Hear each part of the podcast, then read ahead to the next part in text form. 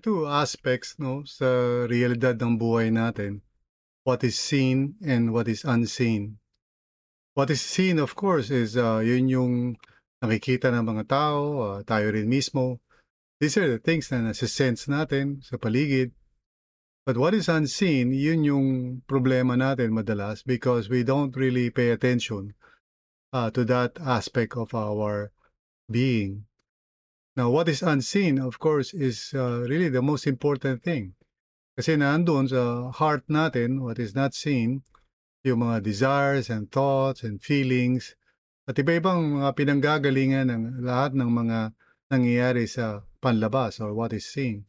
So in other words, what is unseen really affects no what is seen or what is outside. So it's important to pay attention to what is really going on in the unseen. The Bible refers to the unseen aspect of our being as the heart, you know. Um, nandun yung mga thoughts and desires and mga motivations natin, mga intentions natin. At uh, yun ang mahalaga sa lahat, ano? Uh, the Lord wants to transform the heart. Now, when you become a Christian, the Holy Spirit, no, uh, is given to you to transform your heart. Pero hindi yan automatic we have to, uh, you know, uh, pay attention and really ask God to help us discern what is going on in our hearts. Kasi yung heart natin, kapag yan ay hardened at uh, hindi nakikinig sa Panginoon, uh, yan ang dahilan bakit yung buhay natin ay nag-unravel at bakit magulo ang ating mundo. It is really the heart. That is the main issue na kailangan bigyan natin ng pansin. Now, understanding our hearts is a journey, know, um, that is by faith.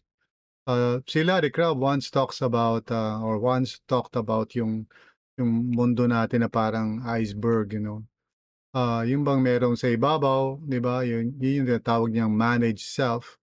And uh, doon sa ilalim noon would be, you know, our um, uh, self that is full of, full of pain and, and suffering and sorrow. Pero beneath that would be our self that can be transformed by God. Yun yung deepest heart natin, no?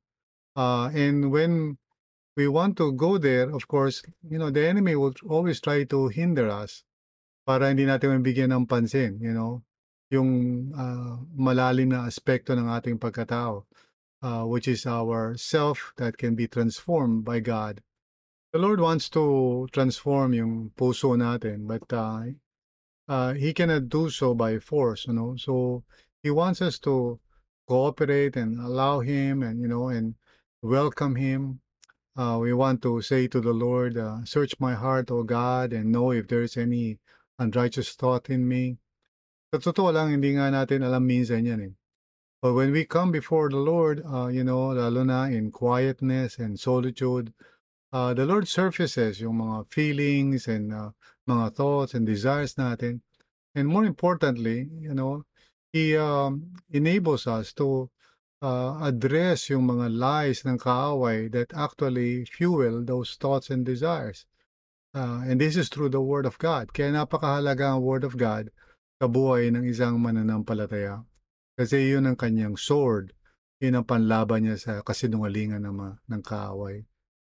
Through the Word of God, kapag tayo ay nagbibigay ng atensyon and allowing God's Word to uh, penetrate our hearts, at uh, inaalaw natin si Lord to expose kung ano man yung mga bagay that is preventing His Word from uh, taking root, no? Uh, yan ang susi ng pagbabago ng buhay natin. We really need to uh, obey the Lord and come away uh, to a quiet place to be with Him, not to be afraid, and to just allow uh, the Holy Spirit to surface yung mga feelings and thoughts natin na nakatago dyan. And even going beyond that to the deepest part of our being. And there the Holy Spirit, you know, using the Word of God, you know, as a uh, as a healing balm, ika nga. Uh, he delivers us from all those lies ng kaaway. And we need that to be transformed.